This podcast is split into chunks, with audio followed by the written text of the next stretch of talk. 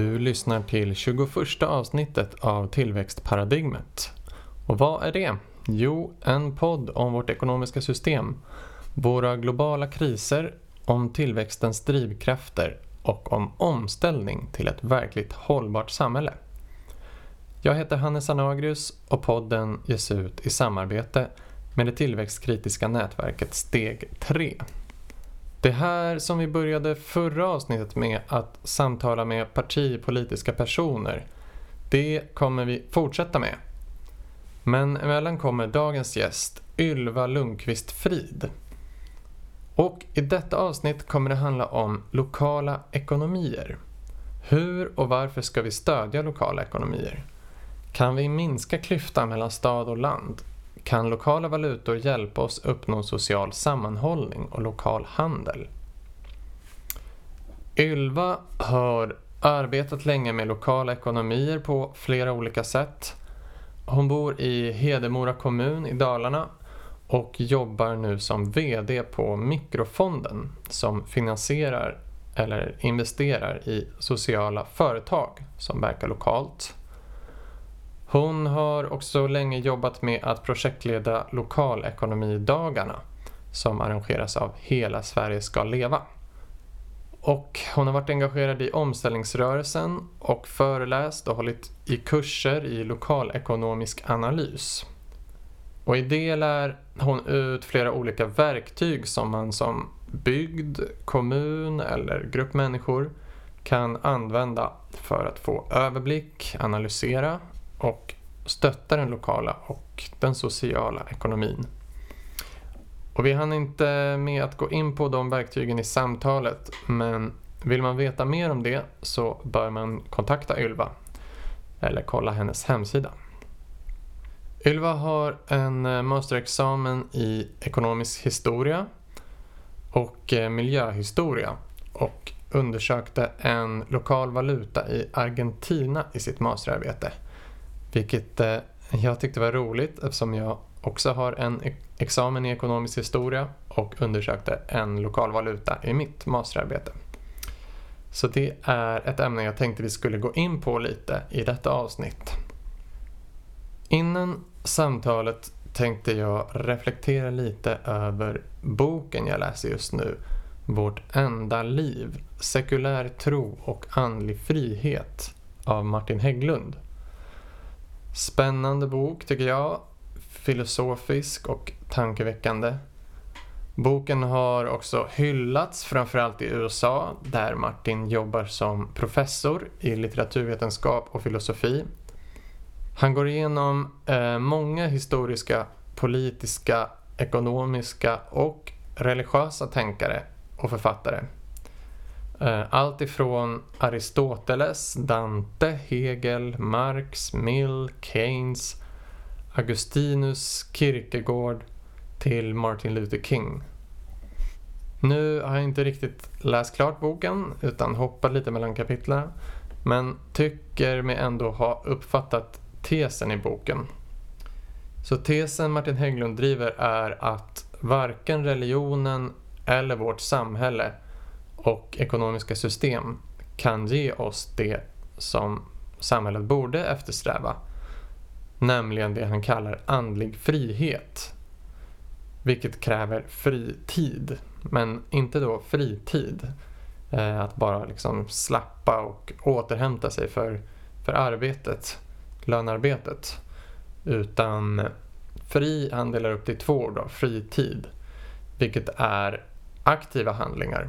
Och helt enkelt att kunna ägna sig åt det som verkligen betyder något. Som är värdefullt i sig själv för oss. Och andlig frihet kräver alltså både att vi har tid och energi till det. Samt samhällsinstitutioner, alltså regler, normer, lagar, sociala sammanhang som möjliggör för oss att kunna ägna oss åt det här. Och samhället kan inte då garantera att vi lyckas med det men det kan ge oss möjlighet att utforska det. Att ge oss möjlighet att ställa oss frågan vad bör jag göra med min tid? Martin argumenterar för att överhuvudtaget kunna ställa denna fråga och värdesätta sina livsaktiviteter i sig själva så förutsätter det enligt honom att våra liv är ändliga. Att vi när som helst kan dö och då tar allt slut. Eller så kan vi misslyckas med det vi tar oss för. Så det är alltså att vår tid är begränsad, att det inte är självklart vad vi ska göra med den och att mycket står på spel som gör att saker känns meningsfulla för oss. För om vi kunde uppnå odödlighet, som religionen då säger, så hade inte något varit meningsfullt och vi hade inte kunnat vara fria, enligt Martin.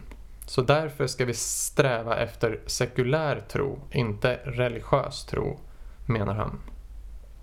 Att helt enkelt ta vara på det meningsfulla i det ändliga livet.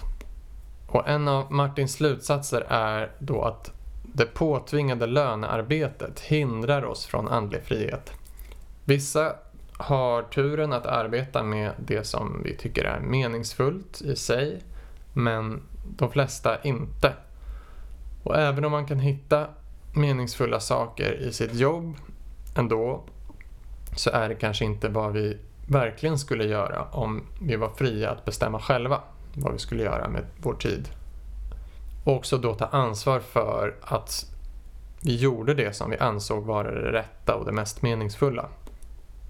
Och Martin menar att kapitalismen bygger på tillväxt för att generera avkastning och avkastningen utvinns ur lönarbetet. När tekniken gör något effektivare så minskar vi inte lönarbetet och så att vi då skulle kunna få mer fritid. För det är inte så vårt ekonomiska system är skapat. Utan istället så ökar vi produktionen för att få mer avkastning och mer tillväxt. Och därför förespråkar Martin det han kallar demokratisk socialism. Och med det menar han fria kooperativa företag som ägs gemensamt av de som arbetar där och som inte syftar till att ansamla vinst. Istället syftar de till att producera för våra verkliga behov i samhället. Och samtidigt ska vi alla då ha rätt till våra behov utan motprestation. Och därför väljer vi själva vad vi vill arbeta med och hur mycket.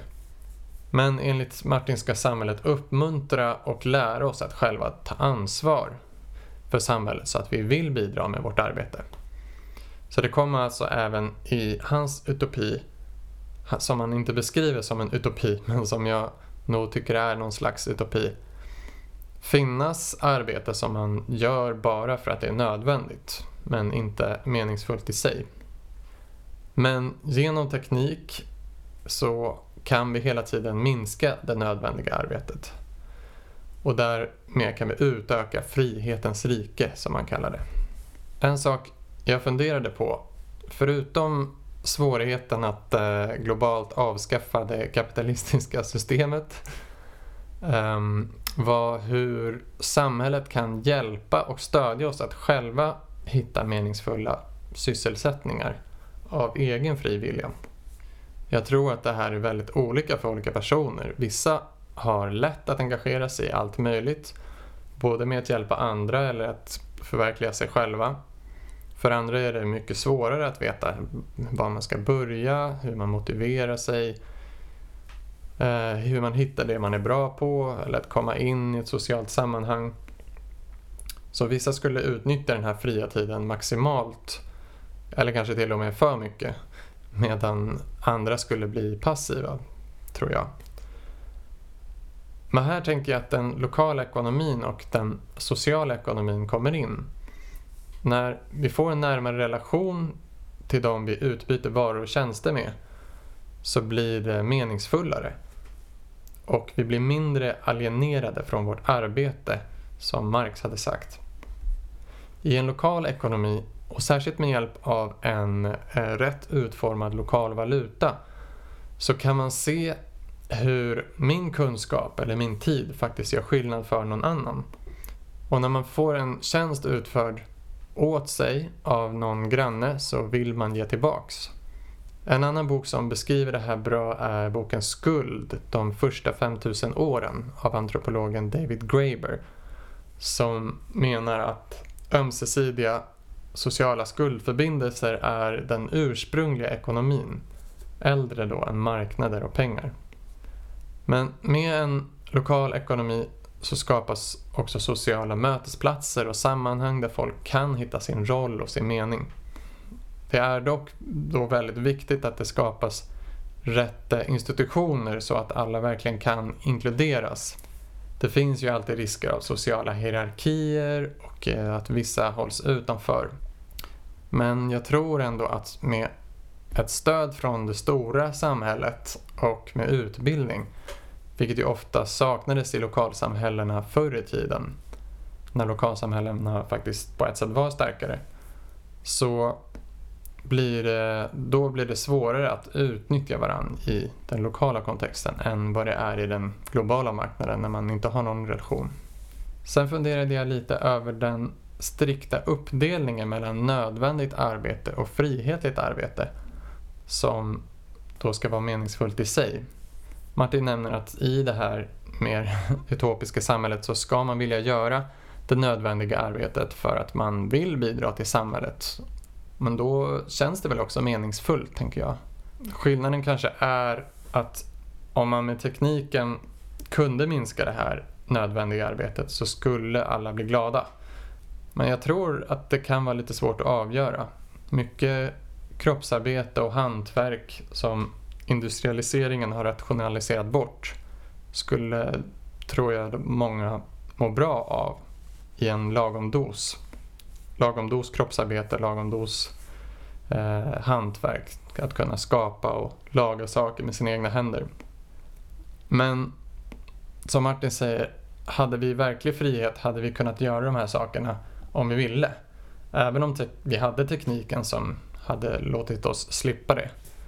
Men jag tror att det kan ändå finnas en tillfredsställelse av att faktiskt vara tvungen att göra vissa saker och att slippa det här liksom laddade valet, vad ska jag göra med min tid, som också kan skapa en del stress. Men apropå tid eh, tänkte jag att vi skulle hinna med hela samtalet med Ylva. Men det är i alla fall en bok jag kan rekommendera.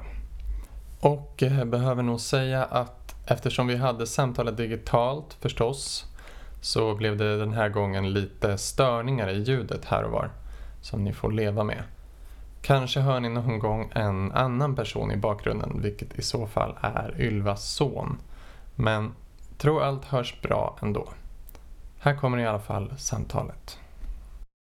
Hej Ylva! Jätteroligt att du ville gästa podden. Och, ja, eh, tack! välkommen! Eh, jag tycker det är inspirerande när jag läser om allt som du har hunnit med att göra och vad du är engagerad i även nu. Och eh, nu fick jag veta också att du har gjort en minor field studies om eh, lokala valutaprojekt som jag också har gjort. Eh, du gjorde i Argentina och jag i Kenya. Just det. Mm. Men det ska bli spännande att prata om lokala ekonomier och hur man kan stödja dem på olika sätt. Vad är du mest fokuserad på just nu i ditt liv och dina projekt? Just nu är jag mest fokuserad på mitt arbete som VD för Mikrofonden Sverige.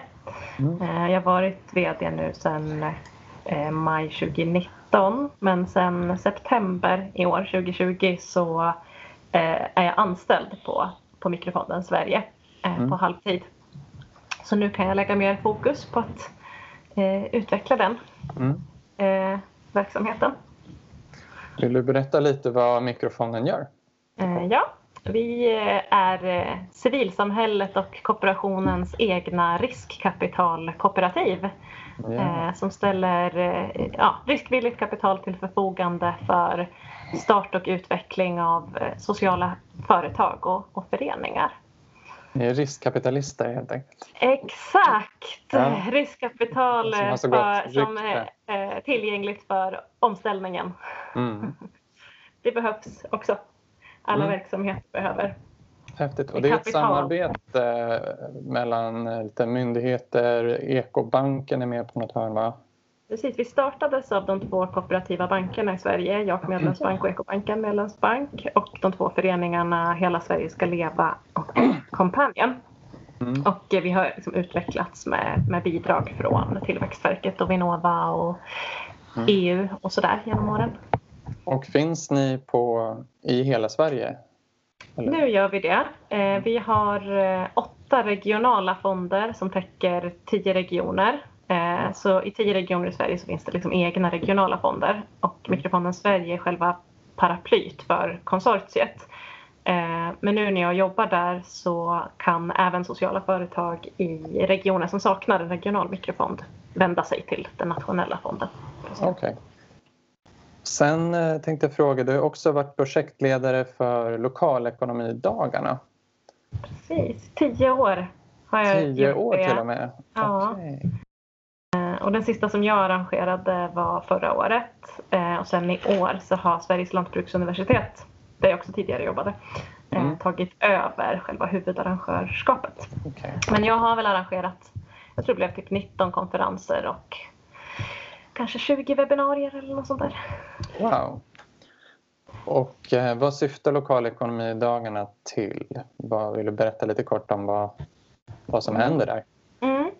Ja, men det ska ju vara som ett, eh, ett forum, en arena för ökad kunskap eh, om problem och lösningar för levande lokala ekonomier i hela landet. Som då, ja, egentligen sedan 2003 har det hållits såna här lokalekonomidagar som konferenser mm. med lite olika eh, arrangörer genom åren. Då. Okay. Och eh, vad ska man säga, det är som en, en tvärsektoriell mötesplats där forskare och eh, gräsrötter och, och eh, tjänstemän och politiker och, och mm. andra möts för att diskutera det här. Och även företag gissar jag. Precis. Mm. Mm. Okej. Okay. Men om vi ska komma in lite på lokala ekonomier som är dagens ämne. Varför skulle du säga att den lokala ekonomin är så viktig och hur skulle du säga att den är hotad just nu? Mm. Alltså den, den lokala ekonomin, om, om man tänker sig att börja med vad, vad, vad, är vi, vad menar jag att man eh, håller på med resurshushållning med begränsade resurser inom ett visst geografiskt område. Mm. Eh, och man kan väl säga att så som marknaden och eh, ekonomin ser ut idag så går den ju mot globalisering. Mm. Och om man ska säga, vad är anledningar då att vilja eh, jobba för mer lokalisering och ökad närhet i ekonomin? Så tänker jag att det handlar om eh, ökad social, ekologisk och ekonomisk hållbarhet. Ehm, om vi lokaliserar ekonomin och minskar avstånden så blir ju det såklart minskade transporter och minskad användning av eh, koldioxid. Eh, men det blir också en ökad möjlighet för människor att ta ett socialt ansvar. För det som händer i den globala ekonomin är ju att vi har massvis av mellanhänder som gör att eh, eh, produktionen blir liksom anonymiserad för mm. eh, konsumenten. Och, eh, det man köper i affären vet man inte riktigt ursprunget på helt enkelt. Nej men precis. Jag brukar ta som exempel liksom den tröjan man har på kroppen. Så här, vem var det som sydde din t-shirt? Mm. Mm. eh, vet du hur gammal den personen var? Vet du vad den hade för timlön? och så vidare. Var den tvungen att hålla på med några kemikalier som den kanske eh, hur mådde den av det? det? Det kan vi oftast inte svara på i den globala eh, ekonomin. Vi kanske har liksom betalat lite extra för att få ett fair trade-märke eller sådär för att få försöka få någon slags garanti om att det mm. inte var liksom helt vidrigt. Eh, men ofta så, så vet vi inte. Eh, men när vi lokaliserar ekonomin så, så blir det oftast en större möjlighet. Att, om vi ser på hela det här som händer nu med med rekoringar och andelsjordbruk och, och den typen av lokalisering av eh, vår konsumtion av mat. Plötsligt så får ju bonden ett ansikte. Eh, mm. plötsligt vet du vart du kan åka och kolla hur den här bonden eh, tar hand om sina djur eller mm. eh, om den verkar ha liksom, drä, drägliga levnadsförhållanden och så vidare. Mm. Och eh, där kommer ju också, vad ska man säga, vi, vi människor säga, i den globala ekonomin så har på något vis det här sociala grupptrycket och det här som gör att vi människor eh, beter oss på liksom ett etiskt och schysst sätt, det har ju tagits ur spel. Eh, För om du skulle köpa en tröja av din mm. granne och du visste att din granne hade liksom ett barn som satt i källaren eh, och sydde den här tröjan för en dollar per dag. Då skulle ja. du liksom inte göra det. Då skulle, då skulle den här grannen få väldigt dåligt rykte och mm. eh, skulle liksom inte skulle inte funka. så därför gör folk eh, generellt sett inte så i lokala ekonomin. Nej, just det.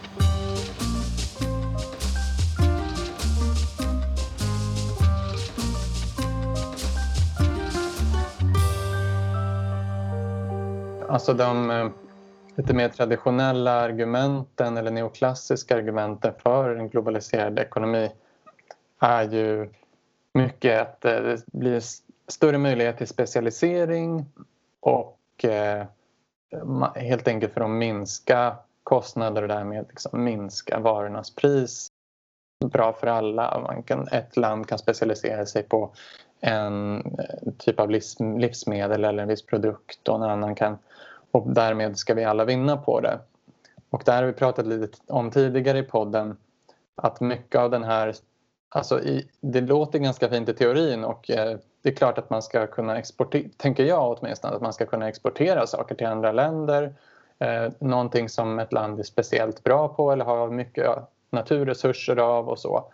Eh, men mycket av den här specialiseringen är ju just kanske på att pressa ner, alltså att använda de lägsta lönerna, lägsta arbetsvillkoren och eh, sämsta miljöskydden egentligen. Och det är mycket den specialiseringen som, som eh, vinner i konkurrens och det blir på något sätt någon osund konkurrens. Mm. Och sen om man ska liksom prata miljöekonomiska termer så ofta de här lägre och lägre priserna eh, ser jag som en här, externaliseringsprocess. Alltså att yeah. det blir andra, det blir tredje part som får bära de egentliga kostnaderna. Yeah. Vem är det som bär kostnaden för all koldioxid som släpps ut när det här ska transporteras mm. runt jorden? Vem är det som bär kostnaden för de här barnen Precis. som inte får gå i skola utan liksom mm. får krökta ryggar av att sitta och jobba från mm. att de är små och så vidare. Ja. Eller det storskaliga jordbruket som är mycket monokulturer och gifter och så. Så det är klart att det blir en skada och en kostnad för någon annan. Mm. Och, och, ibland bara så här, inte ens en kostnad utan om man tänker liksom ett, ett glidande i utdöende ekosystem och så vidare. Ja. Man, be man, behöver inte ens nej, monetarisera nej, det. Nej, verkligen inte. Eh, mm. Men om man ska prata mon monetära så är också Eh, mycket av det som man tänker är eh, vinster för det allmänna eller vinster för samhället eh, genom storskalighet och specialisering och så vidare. De vinsterna hamnar ju ofta in, de kommer ofta inte till lokala eller till arbetare och bönder till del utan kanske koncentreras då i vissa finanscentrum. Liksom. Mm. Precis. Så det som också händer när man lokaliserar ekonomin, dels så eh, blir det ju inte en massa mellanhänder som tar eh, vinsten. Om man ser till exempel då på andelsjordbruk där jordbrukaren kanske får 100% av betalningen för sin matvara mm. istället för att mellanhänder ska ta 70% liksom. Så går det ju lättare att leva på det. Mm. Eh, och eh, jag tänker att, att det skapar mm. massa sidonyttor också. Om man tänker så att eh, jag tänker att den globala traditionella ekonomin tenderar att externalisera kostnader så mm. ser jag det som att lokala ekonomier och sociala ekonomier tenderar att externalisera vinster. Mm. Man kanske inte eh, alltså gör en jättestor monetär vinst men det kommer massa sidonyttor som till mm. exempel mm. en, en ökad sammanhållning och tillit mm. i lokalsamhället som minskar liksom, kriminalitet och mm. eh, brott och, och så vidare. Och vad menar du när du säger den sociala ekonomin? Eh, den sociala ekonomin, eh, om, om, vi ska använda EUs definition, i Sverige så har det varit liksom årtionden av tvistande om vad det här innebär. EU är man mm. ganska tydlig vad det innebär. Eh, sociala eh, företag och sociala ekonomier, det är eh, alltså ekonomiska verksamheter som har ett samhällsnyttigt syfte. Eh, alltså anledning till att man gör att man vill skapa någonting bra för samhället. Mm. man återinvesterar vinster plockas inte ut av externa ägare utan man återinvesterar vinster för att kunna mm. göra mer av det man gör. Eh, och man är demokratisk. Man har alltså en beslutsstruktur och sådär där alla inblandade får vara med och säga sitt och det är inte liksom, kanske bara en chef som sitter och bestämmer över alla andra. Mm. Det är liksom definitionen Det låter- på social ekonomi. Det låter lite liknande som definitionen av kooperativ, eller? Ja, precis. Och kooperativ har ju så sju, sju principer, jag kan inte rabbla dem utan till men det är, det är väldigt eh, liknande. Men om man tänker ehm, Är lite bredare med sociala Ja, det är lite bredare för det kan också vara andra typer av non-profit. Det kan vara liksom civilsamhälle, folkrörelser. Eh, ehm, Mm. Ja, så. Mm. Kooperativ är ju oftast lite mer så här, en ekonomisk förening. Just det. Men alltså, kan man säga att liksom, är loka, lokala ekonomier alltid hållbara? Eller finns det... Jag menar, det, det måste väl också finnas eh, ohållbara metoder och externaliteter i en, en mer lo, lokal ekonomi? Jag tänker så här att, att vi måste eh, sträva mot att ekonomier ska bli lokala, sociala, cirkulära eh, och biobaserade. Eh, alla de här modeorden. Liksom. Ja, Eh, att, att ta- tar man bara en aspekt av det här så missar man någonting. Eh, Mm. På tal om det här med lokala valutor i Argentina så kan jag säga att eh, ja, jag gjorde ju en studie om en väldigt eh, fin folkrörelse eh, Mm. så i Argentina som skapar sina egna lokala valutor. Men eh, det som först väckte mitt intresse var när jag var ute i en eh, liten eh, by i norra Argentina och fick veta att markägaren där betalade inte sina lantarbetare i nationell valuta utan i sin Mm. egna personliga Ah. valuta som gjorde att lantarbetarna bara kunde handla av eh, landägaren och sen Mm. inte kunde köpa sig vård eller skola eller det var, liksom, blev en typ av slaveri.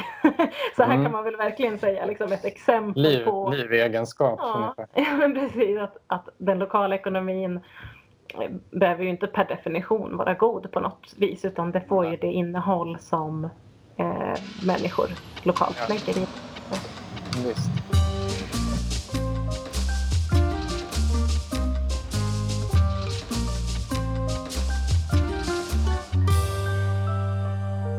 Men eh, om man tittar lite generellt så som saker vi har varit inne på att det skapar, kan skapa en större social sammanhållning, en närhet till producenter, alltså producenter och konsumenter blir mer ihopkopplade och liksom man, Mm.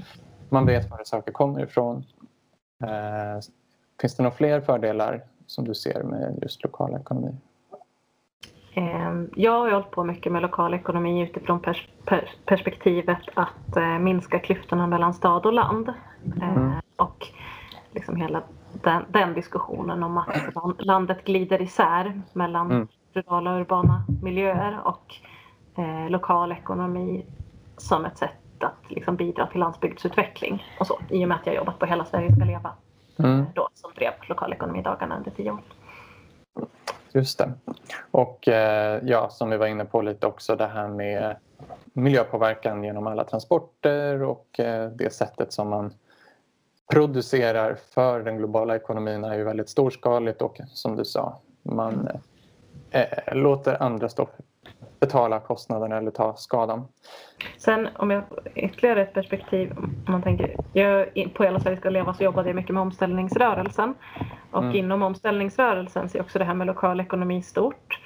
Eh, och där är ju perspektivet mycket det här också med eh, self-empowerment som man säger på engelska. Mm. Vi har inga bra ord, självbemyndigande. Att, Mm. eh, alltså jag upplever att folk i väldigt hög utsträckning även i Sverige ehm, känner en stor vanmakt i global ekonomi. Mm. Och det är komplext, man förstår inte. Det finns en tendens att liksom hamna i konspirationsteorier och den typen av tänkande som Mm. riskerar att dra oss åt fascistiska håll om vi ska se på Mm. på historien. Eh, och här ser jag lokala ekonomier som en motrörelse till det. Därför att det blir en, en folkbildning där ekonomi blir någonting förståeligt och någonting gripbart och någonting där Mm. jag som medborgare faktiskt kan göra skillnad. Och jag kan Mm. förstå eh, skillnaden mellan olika handlingar och så vidare. Just Så där, det är liksom kanske en av de stora anledningarna till att jag brinner för lokala ekonomier också. Den, Okej. Mm. Mm. den aspekten. Just det. Och en, eh, en sista aspekt som jag kom på nu som vi har pratat om tidigare i podden också är ju det här med krisberedskap. Mm. Att eh, den globala ekonomin har gjort oss väldigt sårbara som vi kanske har märkt nu i och med pandemin.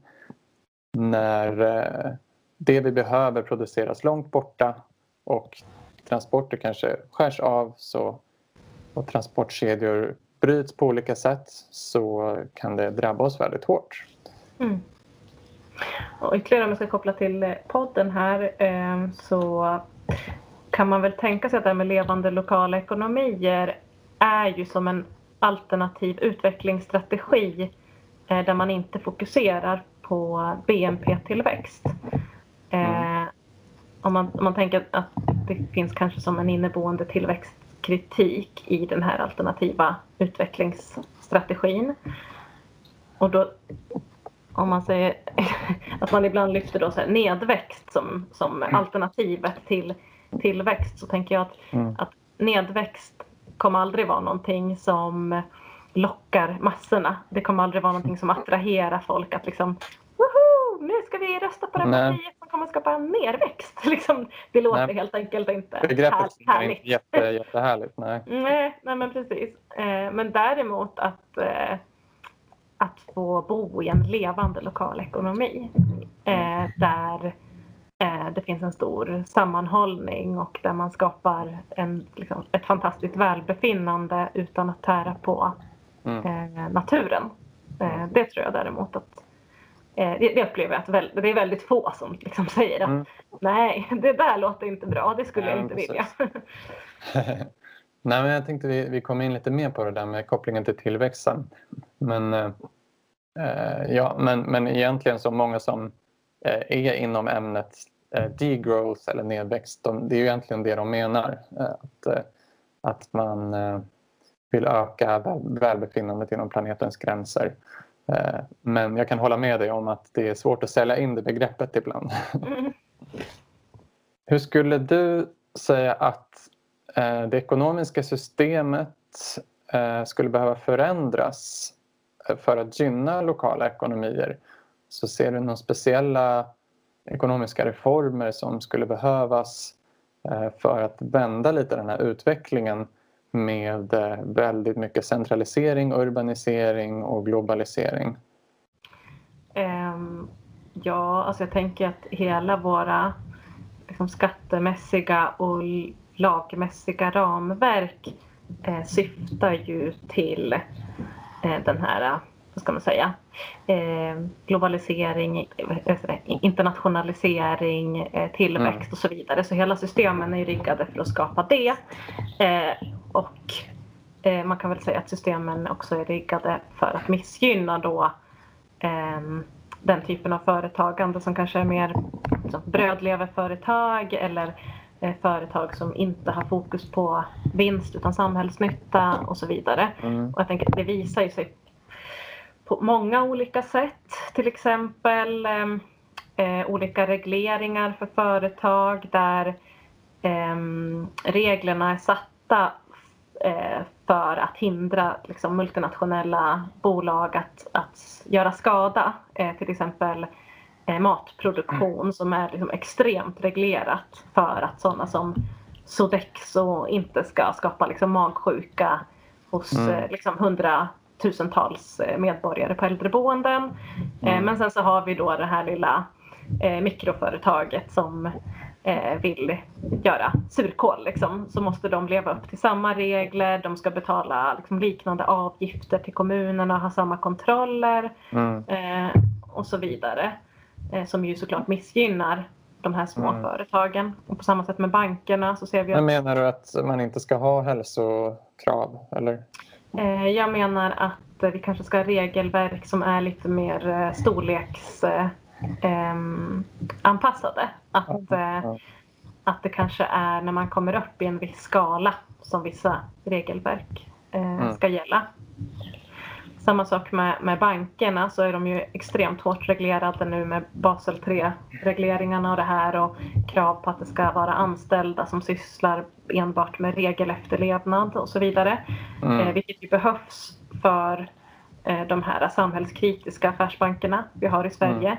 Mm. Mm. Men det blir ju en, en snedvridning av konkurrensen för våra små medlemsbanker och sparbanker i Sverige som ju inte mm. är samhällskritiska. Om de går omkull så kommer inte den svenska ekonomin eh, kollapsa. Men ändå, trots att man bara har två anställda så måste en liksom jobba Nej. med regelefterlevnad. Det blir absurt. Så. Precis, och de har ju inte den eh, de inte, har inte de eh, riskerna i sina investeringar heller eftersom de, de har ju eh, för att de är mer lokala så har de mer koll på var investeringarna går eh, om man jämför med Ja, men de, de har ju mycket större riskfält eftersom de investerar i allt möjligt över hela världen. Mm. Och det är såklart att det är mycket svårare att kontrollera och behöver många fler anställda som just kontrollerar det. Mm. Ja. Precis, och det blir ju rimligt på den här stora nivån. Eh, det orimliga blir ju att man då ska att man påstår på något vis att det ska vara rättvist, att samma ska gälla alla. Eh, men det blir ju inte rättvist för det blir eh, helt orimligt. Det blir nästan omöjligt att vara liten. Mm. Eh, och, att liksom sätta så säga, den hatten på, på den myran. Liksom. Det blir ja. ett mörker. ja. så, så, det är väl en, en sak. Och sen om jag ska bara komma in lite grann på jag gjorde min kandidatexamen om lokala valutor och sen gjorde jag min master om eh, penningreform och fractional och full reserve banking eh, som ju är en sån här sak som diskuteras mycket. Mm. Um, och nu vet jag inte hur jag ska klara av det här ämnet på ett kort Alltså det ämnet har vi faktiskt behandlat tidigare i podden. Ja det hörde jag, men vad bra, då kan jag hänvisa dit.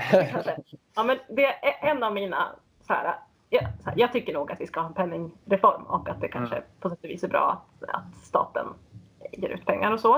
Eh, men eh, eftersom att jag då är eh, lokalekonom, eh, lokalekonom och en liksom, eh, ivrare av eh, self-empowerment och sociala och lokala ekonomier mm. så har jag just nu så är jag inne på att jag tycker nog att bankväsendet, precis som jag tycker att välfärdssektorn i övrigt, ska eh, att det ska förbjudas vinstutdelning. Att mm. eh, de banker som, eller ja, att banker helt enkelt måste göras om till SVB-bolag eller ekonomisk förening eller liknande. Mm. Eh, eftersom att den kooperativa banksektorn är mm. så väldigt mycket mer hållbar. Både eh, att den inte liksom, orsakar och dras med i finanskriser på samma sätt och också att den bidrar till att skapa en mer positiv samhällsutveckling än vad affärsbankerna gör. Så det är jag, jag ringer Nordea och SEB och kollar vad de tycker om det förslaget. Men jag, som jag ser det så är ju bankväsendet en, en infrastruktur. Ehm, ja. Och eh, jag tycker att vinstsyfte eh, skapar fel eh, motiv i den infrastrukturen. Särskilt eftersom att det är en infrastruktur som också formar framtiden. Det är liksom den, den sektorn som är mest framtidsformande vi har eh, eftersom att det vi investerar i idag är det som kommer manifesteras imorgon. Mm. Så den är ju, ja. den är ju väldigt intressant. Mm. Um, och jag, jag, tror kanske... Det, Men sen med en penningreform så skulle det bli ganska annorlunda. Att det skulle bli mer som många tänker sig. Att faktiskt banker är en mellanhand som tar ut en vinst från eh, liksom, ränteskillnaden och att man, man faktiskt hjälper folk att omfördela risker och pengar. Medan det nu är snarare att man eh, utnyttjar samhällsrisker till sin egen fördel. Man liksom externaliserar riskerna på samhället och skapar pengar från ingenstans. Liksom. Man kan tänka att det här med full och fractional reserve banking det handlar ju på något vis om man anser att banksektorn ska vara liksom statlig eller, eller att pengaskapandet ska vara statlig eller privat. Mm. Um, och jag tycker det är intressant att tänka på den här tredje, tredje vägen med mm. liksom, kommunen och civilsamhället och eh, mm. gräsrot, gräsrötternas mm. möjligheter. Jag tycker att eh, lokalekonomen Thomas Greco har liksom ett, ett, lite intressant kritik av den här penningreformsidén också för att han menar, och även andra eh, har uttryckt det, Kristoffer Dittmer som jag undrar om han jobbar på Sveriges Radio idag. Eh, mm. När han forskade så uttryckte han en kritik också mot den här idén att, eh, att om man förstatligar penningväsendet så blir det då kommer det bli gott. Det, det är en eh, posit Ja, ja, ja. positivistisk syn på staten. Jo. Och det är klart att en, en stat, om staten är Donald Trump till exempel, tycker man fortfarande att det är lika Mm. gott. Det vi var inne på tidigare i podden var nog mer, eh, kanske inte förstatliga utan mer att eh, själva utgivandet av pengar ska skötas från centralbanken och sen kan man ju ha privata banker som, eh, som mellanhänder. Liksom.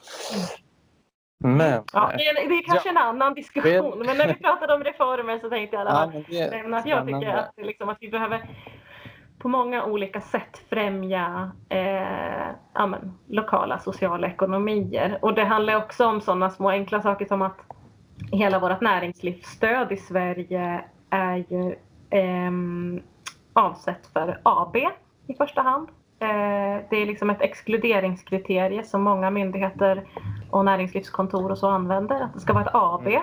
Det tycker jag är väldigt märkligt. Aktiebolag. Varför ska eh, statens stöd endast gå till organisationsformer som syftar till privat vinstutdelning? Eh, Det gör det väl inte endast. Men, Ja, men då måste man skriva in enligt aktiebolagslagen så ehm, kan man skriva in i sin bolagsordning, då måste man förtydliga eh, att syftet inte är eh, att generera vinst till kapitalägarna. Eh, annars, om det inte framgår i bolagsordningen så är det det som är syftet med associationsformen enligt aktiebolagslagen. Mm. Men eh, du tror inte aktiebolag har en, eh, en roll i den lokala ekonomin? Då? Att man, det kan vara företagsform bland andra.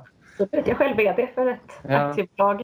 Ett aktiebolag SVB med Ja. särskild vinstutdelningsbegränsning. Det har många fördelar. Mm. Och eh, för bankerna har det stora fördelar också med eh, att det är lättare att utöva kontroll och så eh, gentemot bolagen Mm. än eh, föreningar. Just. Men du vill ha mer mångfald helt enkelt av företagsformer? Absolut. Eh, större mångfald och eh, just det här som lokalekonom så intresserar man sig också för eh, att liksom observera och ändra på finansiella flöden och resursflöden. Och eh, ja, alltså aktiebolagsformen har väl den nackdelen att eh, eh, då om man tänker att syftet är att generera vinst i början hade råd att starta att köpa eh, aktierna. Eh, så så har ju inte det direkt eh, den långsiktiga effekten att man får ett mer jämlikt samhälle. Vill man ha ett mer Nej. jämlikt samhälle så kanske man måste ha en bolagsform, en företagsform eh, som sprider eh, vinsterna mer. Mm. Just det.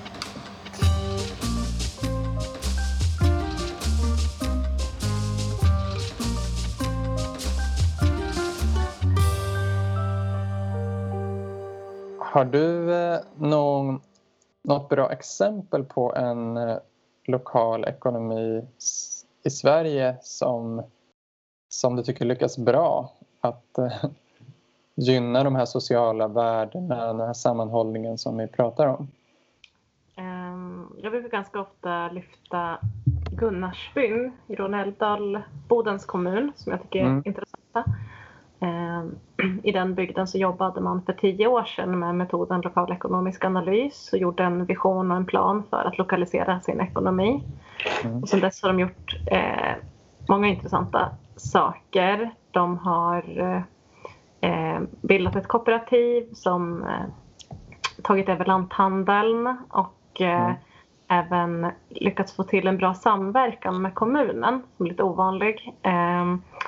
Kommunen har tecknat skafferiavtal med lanthandeln så att de, loka- de kommunala verksamheterna som finns i byn, typ skola, eh, äldrevård, eh, köper sin mat från lanthandeln vilket ju såklart är jätteviktigt för att liksom, Mm. kunna ha kvar den alltså, tillgång till mat i glesbygd på det sättet. Mm. Ehm, De har också upphandlat så att ehm, verksamhetsledaren för det här lokala kooperativet är upphandlad av näringslivsenheten eh, för att eh, ja, utgöra som en lokal servicepunkt där invånare kan komma och få liksom, blanketter från kommunen och kanske liksom, företagsrådgivning och annat. Så att kommunen liksom, köper de här tjänsterna av, av bygden. Mm. Ehm, och sen har de också jobbat mycket med liksom, samverkan på olika sätt. Samverkan kring besöksnäring. Eh, mm. Att liksom, lokala företag kanske inte ska tänka på varandra som konkurrenter utan som att eh, ja, de behöver liksom, samarbeta för att folk som mm. kommer dit ska vilja stanna kvar längre. Och, Just det. och så. Eh, de hade också under den perioden agrocenter kallade de det. Det var att bygden hade en anställd bonde i, i ett kooperativ som mm. eh, betade allmänningar och annat för att hålla landskapet öppet. Eh, var det bonden som betade? Nej.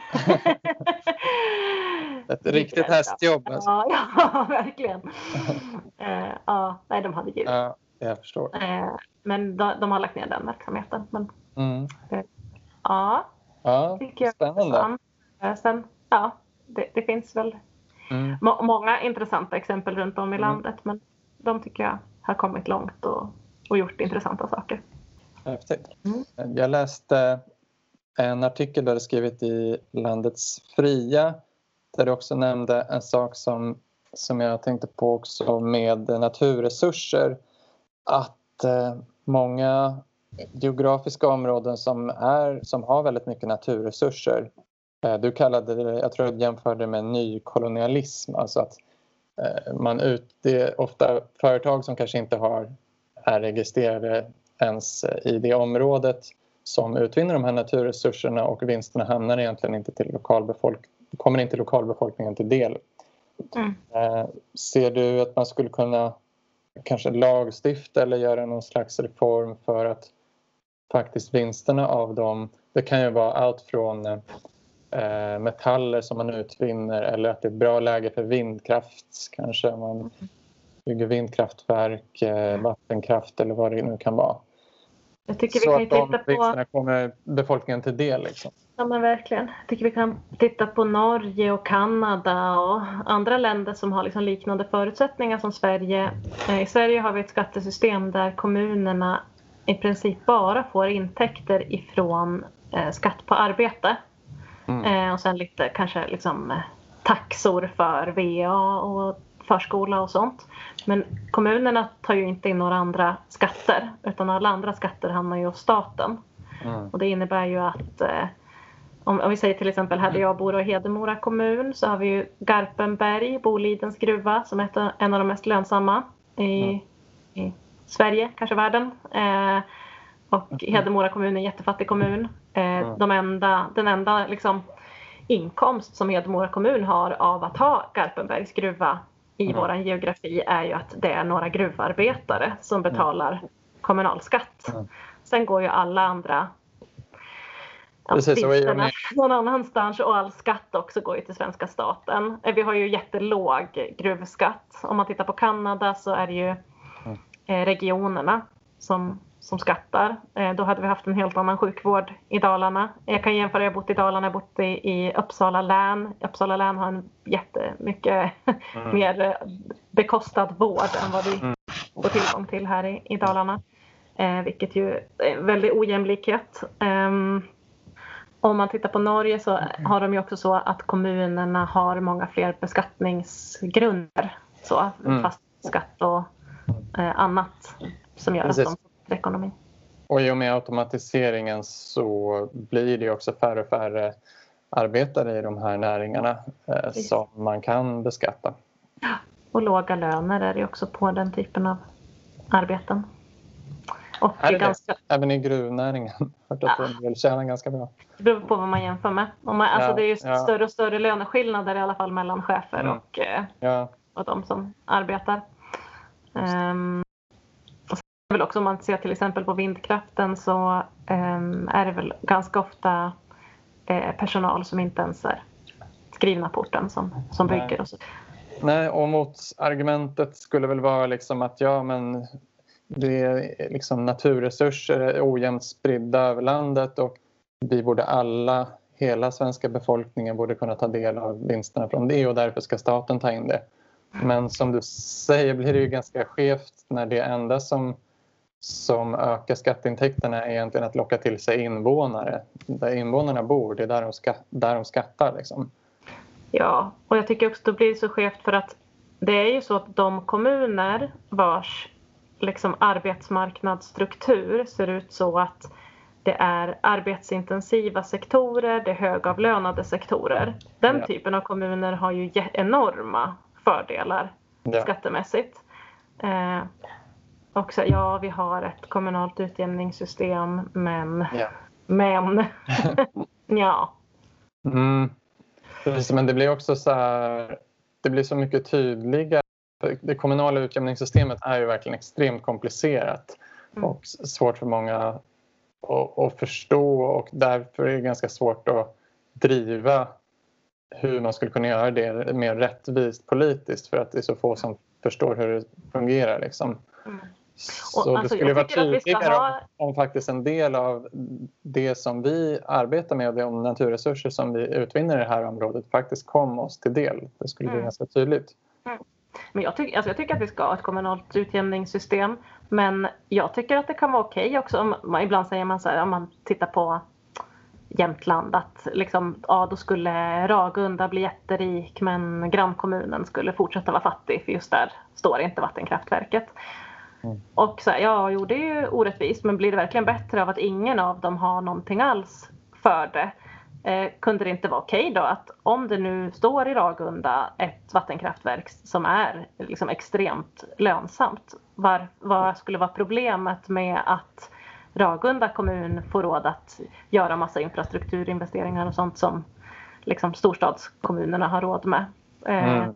Ja, då kan, det, då kan det bli ett attraktivt centra just i Ragunda ja. som drar folk dit. Så här, jaha. Ja, precis. Det är ju redan så att folk flyttar sig mycket dit där jobben finns. Liksom. Men det skulle bli en mm. mer utspridd situation än, än vi har nu, tänker jag. Ja. ja. Mm. Så globalt sett är det också sådär, alltså, på något vis att de platser i världen som är rikast på naturresurser är ju typ alltid de platser som är där det är fattigast invånare mm. och där det är mest mm. misär och så. Det, jag tycker den, den, logiken behöver, ja, den behöver ju mm. vändas. Verkligen. Och där mycket av konflikter finns också i världen. Ja.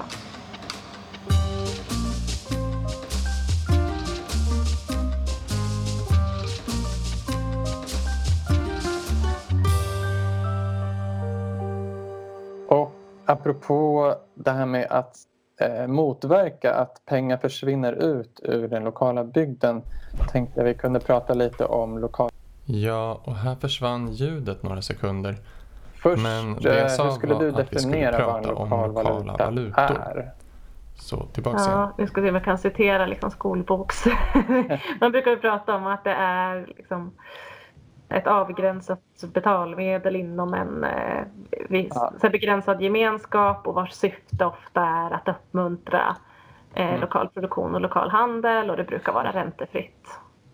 Det är väl någon sån mm. Definition. Precis. Och de kan se ut på väldigt många olika sätt helt enkelt. Men ofta så brukar det vara ett system som är parallellt med det vanliga penningsystemet. Så att det liksom kompletterar de pengarna som vi har nu som är nationella men som ja, fungerar globalt eftersom de går att växla. Eh, men att det här är någonting vid sidan av. Mm. Och eh, ja, vad är dina erfarenheter av lokala valutor? Du, har just, du studerade dem i Argentina. Nämnde Precis. Du. Mm. Där var det väldigt intressant. Jag var där 2002 eh, med vänner och då under pågående valutakollaps. Eh, vilket ju var en hemsk situation förstås. Mm. Där liksom hela ja, medelklassen, jättemånga som blev hemlösa för att bankerna tog över ägandet av deras hem och alla, all ekonomisk verksamhet bara liksom lades ner och alla pengar försvann ut ur landet. Eh, det är ja. liksom en situation som man nästan inte kan tänka sig som svensk. Eh, och där spelar ju de lokala valutorna en verkligen så livräddande roll så med mm. att eh, få folk att liksom kunna ja, men, få tag i det de behövde för att liksom, mm. kläder på kroppen och mat i magen och mm. allt det där. Eh, det var när det var ekonomisk kris i Argentina helt enkelt. Precis, och jag var tillbaka där 2009 och intervjuade de som grundarna av de här systemen, vad som var deras bakomliggande motiv och sådär. Mm. Um, så det var intressant. Sen brukar det väl vara lite så att när, i Argentina och andra länder att när den nationella ekonomin går bättre igen så minskar de här mm. lokala valutorna. Och det är väl lite utmaningen om man ser som ett land i Sverige där de flesta anser att den nationella valutan funkar väldigt smidigt och bra och man yeah. har stor tillit till att den inte kommer gå upp i rök imorgon. Eh, då kan det bli svårare att motivera folk att, eh, att hålla på med lokala valutor. Mm. Men jag ser väl att folk i Sverige har väl ungefär samma motiv som de här människorna som skapade de lokala valutorna i Argentina. De var ju Eh, ekoanarkister, eh, kommunister, mm. folk som var extremt kritiska till eh, liksom, det ekonomiska mm. systemet och ville mm. experimentera med alternativ. Mm. Och så är det ganska ofta i, i Sverige och Europa eh, också att det bygger, man har någon slags kritik mot hur det finansiella mm. systemet funkar och därför vill man experimentera med alternativ.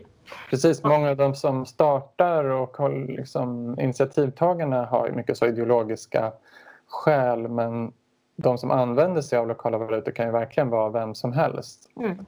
Eh, I de experiment som har gjorts. Mm. Och det beror väl lite på hur attraktivt man lyckas göra sin lokala valuta. Om folk tycker att det är kul att använda den och trevligt och mm. liksom, eh, sådana saker. Men, och det jag tänker är liksom stora funktioner även i, i ett land som Sverige eh, är ju att lokala valutor är väldigt folkbildande. Det blir ett sätt att förstå pengar, ekonomi, alltså börja tänka kring alltså de här jättekomplexa frågorna. Mm. Man tar ju ner det nästan som ett eh, brädspel. Liksom. Att mm. det blir så här, jaha just det, det här är liksom, mm. Men vad peng, peng och den flyttar sig dit och då har jag inte längre pengen men nu har du den. Och, alltså, det blir mm. greppbart så. Så det är väldigt folkbildande.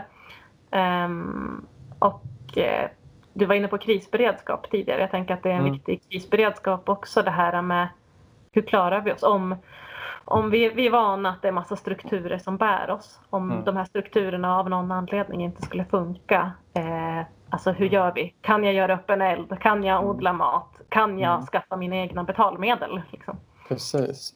Om vårt eh, vanliga betalmedel skulle krascha av någon anledning så kan det finnas eh, ett alternativ.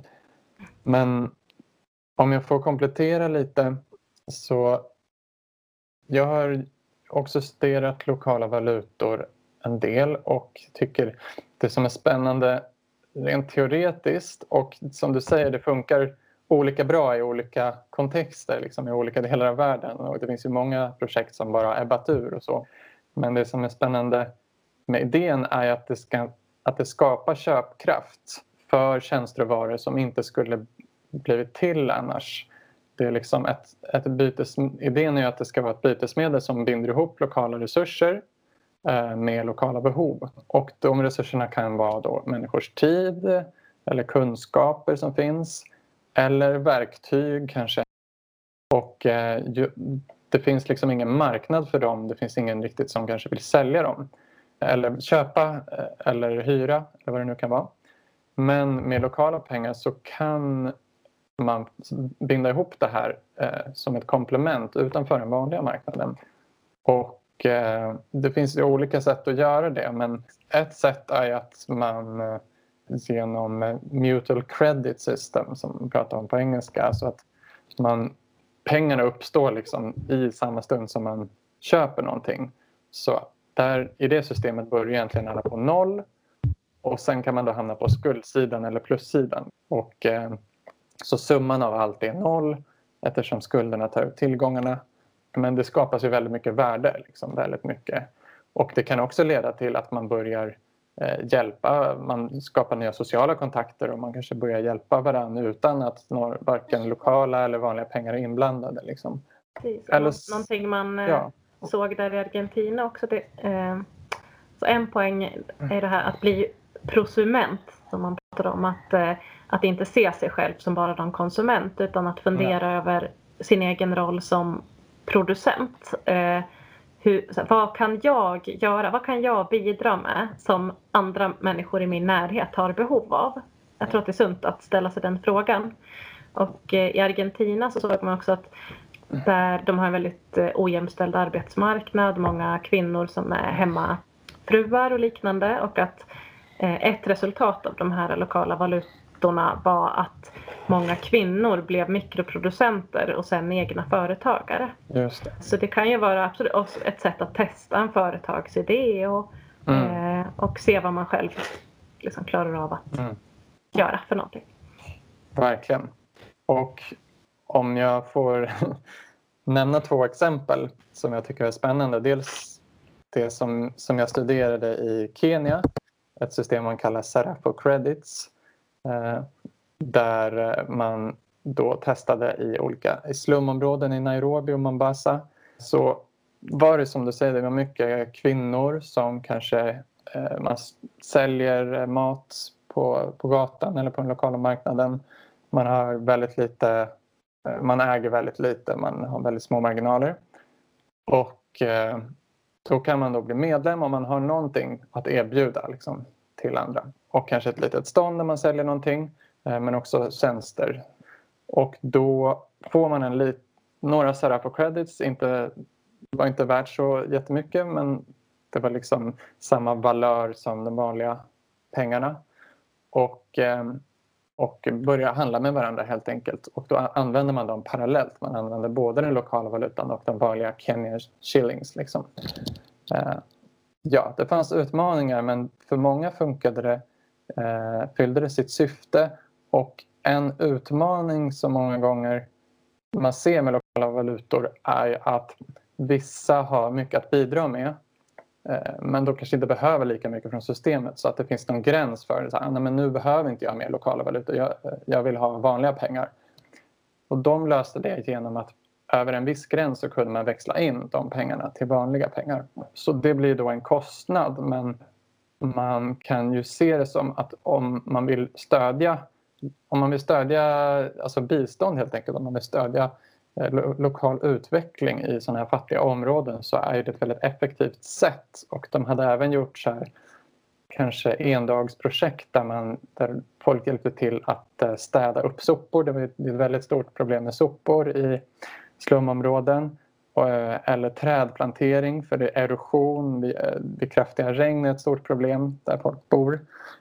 Så att då blev man betald helt enkelt för att hjälpa till i de här projekten med lokala valutor. Och de pengarna snurrar ju sen runt i det lokala. Så jag tycker att det är en ganska smart idé hur man främjar olika viktiga saker eh, för, eh, ja, för en mindre summa egentligen. Eh, om man nu vill främja hållbar utveckling. Mm. Sen en viktig aspekt är ju det här liksom att, att, skapa något slags, även om det går att växla en lokal valuta, att skapa liksom lite hinder för utflödet av pengarna från mm. lokalsamhället. Men någonting som, det är ganska många som kontaktar mig för att de är intresserade av att starta en lokal valuta. Mm. Och något som jag brukar liksom försöka påpeka är att eh, alltså valutor handlar ju så otroligt mycket om tillit. Mm. Och eh, eh, den svenska kronan är ju eh, liksom underbyggd av hela liksom, det svenska politiska systemet. Och, alltså, vi har liksom, Riksbanken, det är otroligt liksom, mm. reglerat på olika sätt för att upprätthålla vårt förtroende. Mm. Och det som händer när man gör en lokal valuta det är att man tar det där, eh, man tar på sig själv det ansvaret yeah. att upprätthålla förtroende. Mm. Och det i ett lokalsamhälle så måste det där vara en aktiv process. Jag tror att det, är många som liksom hoppas att man ska kunna skapa en lokal valuta som någon slags liksom artificiell intelligens. Eller man mm. tänker sig att den lokala valutan ska uppträda ungefär som de svenska Nej. kronorna. Att den ska bara mm. liksom flyta på av sig själv. Nej, Men så är det ju inte. Utan, något som jag tyckte Suno gjorde bra där i Argentina som jag tror skulle kunna vara meningsfullt i Sverige också för mm. folk som vill hålla på med det här eh, är att de gjorde det som en slags studiecirklar Eh, där man kom och hade då liksom producerat någonting eller hade ett tjänsteerbjudande som man tog med sig till den här eh, lokala marknaden som arrangerades regelbundet. Mm. Eh, och så kom alla dit med sina grejer eller sina erbjudanden och så var det liksom lite festlighet och kanske något band som spelade som också fick lite lokalvaluta och man mm. drack sitt te och, eh, och så mm. vidare. Och så var mm. det liksom ett event och sen i slutet av eventet så kunde man sitta kvar och ha, ge varandra feedback på liksom Ja, ah, men jag tror om du tar lite mindre salt i brödet nästa gång så kommer jag köpa mer och kan du ge lite, liksom, lite mindre hård massage så kanske jag kommer vilja köpa det nästa gång. Alltså sådär. Alltså, som vi kanske är ganska dåliga på i Sverige, att ge varandra konstruktiv feedback. Eh, men det blev i alla fall liksom någonting som eh, knöt samman folk. Att den här ja. lokala valutan, det var inte bara liksom ett instrumentellt verktyg utan det var ett sammanhang och någonting kul. Och, ja, som, eh, någonting man tyckte att det var roligt att vara med på. Det var därför mm. man gick dit. Eh, ja. Jag tror att jag tänka lite så. För de här...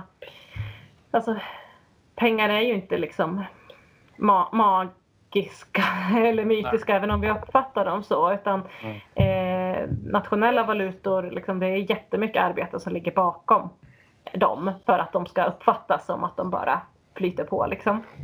Och eh, detsamma gäller nog ja. lokala valutor också. Att man måste liksom jag, man kan, eh, jag tycker hela lokalvalutarörelsen ska inspireras av eh, Elinor Ostrom, nobelpristagaren som mm. forskade om allmänningar. Mm. hennes liksom, tips kring vad som gör att allmänningar funkar. Och då menar hon att det handlar om att man ska upprätta regler och överenskommelser, liksom ha beslutsstrukturer i lokalsamhället för hur man vill att den här allmänningen ska eh, liksom förvaltas, i det här fallet av en lokal valuta. Och sen också mekanismer för eh, ja, men uteslutning och, och eh, liksom åtgärder mm. när folk bryter mot de här reglerna. Mm. Ja, men verkligen. Jag känner igen mycket från, Eh, som du, du säger från min egen studie för det var undersökte två olika områden och det var just liksom tilliten eh, och ledarskapet som brast lite i den ena och då faller ju hela idén. Liksom. Då förlorar man tilliten till valutan. Men också om man jämför med de nationella valutorna så är det ju som du säger, det är, väldigt, det är uppbackat av, det är det vi betalar skatt med, det är det staten går in och garanterar att det är värt någonting. Eh, det är de stora bankerna, de stora företagen, man kan alltid få någonting för de här eh, pengarna. Och så jag tror att om man ska starta i ett lite mer lite rikare land som Sverige så behövs man, behöver man involvera många aktörer. Och en framgångsrik experiment eh, är, var, något som heter Samendoen i, eh, av en organisation som heter Coin i Nederländerna. Jag vet inte om du har hört talas om det. Där har de eh, involverat både kommuner, bostadsbolag, ideella föreningar och småföretag och privatpersoner. Så överallt så kan du både få och använda din dina lokala poäng. Eh, så att man kanske man kan hjälpa eh, en skolkande elev att komma tillbaka till skolan och få poäng. Man kan hjälpa äldre i hemmet med saker liksom, utöver den konventionella hemtjänsten så får man poäng. Och de kan man alltid använda i små butiker. Liksom. Så om det är många aktörer som är bakom och man vet att man alltid kommer kunna använda de här lokala valutan någonstans så ökar ju chansen att man litar på att den är någonting värd. Liksom? Jag måste alldeles strax avsluta ja, samtalet men jag om jag får lyfta in en sista aspekt ja. i det här så, um, så tänker jag, alltså e, ett perspektiv är ju det här alltså att man ogillar hur vanliga pengar funkar och därför så vill man skapa nya pengar som man har då designat systemet på ett annat sätt och det, och det jag tycker det är liksom sympatiskt och bra. Mm. Eh, men jag tycker att man också kan fundera över eh, del alltså de pengar vi har. Mm. Eh, mm. både hur vi kan reformera systemet politiskt men också hur man kan använda pengar på ett annat sätt så att det inte blir så dåligt. Mm. Och det tycker jag eh, det kan ju ha nästan ännu större genomslagskraft på mm. många sätt. Eh, och då tänker jag både det här med, jag nämnde att jag är VD för ett bygdebolag. Det är ju ett sätt då att få Eh, att man skapar ett gemensamt bolag för orten där eh, invånarna kan liksom investera lite av sina besparingar i allmännyttiga projekt. Mm. Till exempel så handlar det mycket om fastighetsförvaltning. Att man ser till att fastigheter används på ett allmännyttigt sätt. Man skapar hyresrätter, man skapar mm. föreningslokaler, affärslokaler och så vidare. Det kan ju vara ett sätt att, att ta makten i sina händer och använda även svenska kronor på mm. ett sätt som man tycker är bättre. Eller om man tänker så som Ekobanken gör och som vi försöker göra i mikrofonden, att vi ser till, alltså man försöker få folk att investera sina besparingar och så används de pengarna till att möjliggöra för bra verksamheter, verksamheter som bidrar till en bättre mm. värld. Liksom. Eh, mm. Omställare som vill eh, starta ett andelsjordbruk eller eh, före detta eh, narkomaner som vill eh, starta ett café för att inte längre liksom, leva i utanförskap eller mm. vad, det nu Alltså alla de här fina verksamheterna mm. som vi stöttar inom eh, mikrofonden. Att vi ser till att, att folks besparingar istället för att de ligger där på någon bank som använder dem till att spekulera mm. i liksom, råvaror eller vad de nu håller på med så, så ser vi till ja. att de här besparingarna faktiskt omvandlas till eh, ja, verksamheter som vi tycker är men får jag, får jag fråga då, för många av de sakerna du nämner är liksom, låter som så sociala projekt som jag kanske inte spontant tänker är eh, vinstdrivande projekt. Liksom. Alltså att det är genom direkt monetär avkastning. Och många, när man investerar sina pengar, tänker kanske att man vill ha någon liten avkastning på dem. Finns det någon motsättning där? Eller? Ja, alltså så här, inom social banking så kanske man inte försöker kräva ut så mycket vinst som möjligt eh, från de här verksamheterna. För man mm. tycker inte att det är etiskt. Eh, men här, pengar har ju oftast ett, ett, pris. Att få använda någon annans pengar kostar oftast någonting. Om vi tittar mm. på mikrofon, mikrofonen Sverige och på Ekobanken så, så tar man ju en och JAK, medlemsbank för den delen, också mm. har ju en, en ersättning, eh, en ränta, eh, tycker Konsumentverket att det ska mm. heta. Mm. Det tyckte inte jag. nej, jag vill inte det. Men det, eh, så så det, det, går ju att få en ersättning. Mm. Sen så kan jag säga vissa av våra mikrofonder har riskvilligt kapital från kommuner och de har valt att inte kräva någon ränta så att de här verksamheterna inte ska behöva betala ränta heller. Nej. Och det är jättefint och, och det är ju för att kommunen har ju en enorm vinst av att de här verksamheterna finns. Alltså mm. varje person som går från försörjningsstöd till Just. arbete är ju en jättebesparing för dem. Så de, de, de, har istället den här social return on investment. Mm. Mm.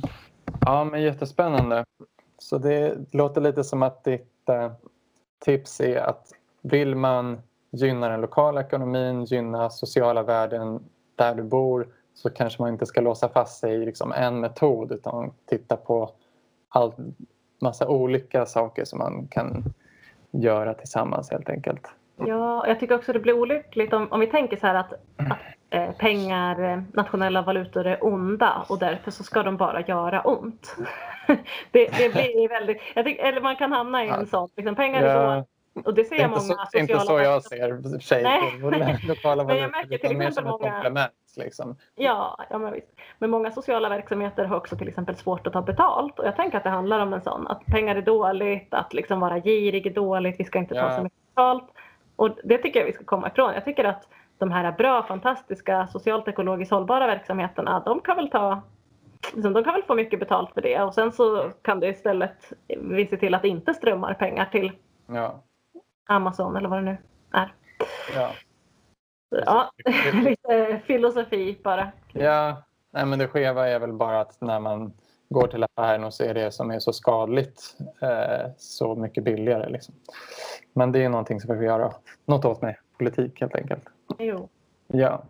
Men eh, tack så jättemycket Ylva för att du var med och delade dina kunskaper. Tack, det var trevligt att prata med dig. Ja, tack detsamma. Då får du skynda iväg. Och där var det samtalet slut. I nästa avsnitt fortsätter den lilla serien av eh, olika politiska och ideologiska perspektiv med gästen Rickard Varlenius. Rickard är humanekolog, tidigare journalist och undervisar på Göteborgs universitet. Han är också aktiv i Vänsterpartiet. Jag tyckte det var intressant att bjuda in honom för att han skrivit om och på sätt och vis argumenterat för en slags hållbar tillväxt men från ett socialistiskt reformistiskt perspektiv. Samtidigt som man eh, är kritisk till eh, till ekonomisk tillväxt. Men eh, mer om det nästa gång. Jag vill också påminna om att det går att stödja podden på patreon.com om du söker upp tillväxtparadigmet där. Just nu använder jag och en vän de små bidragen som kommit in till att skapa en hemsida. Ni får antagligen höra mer om den nästa gång.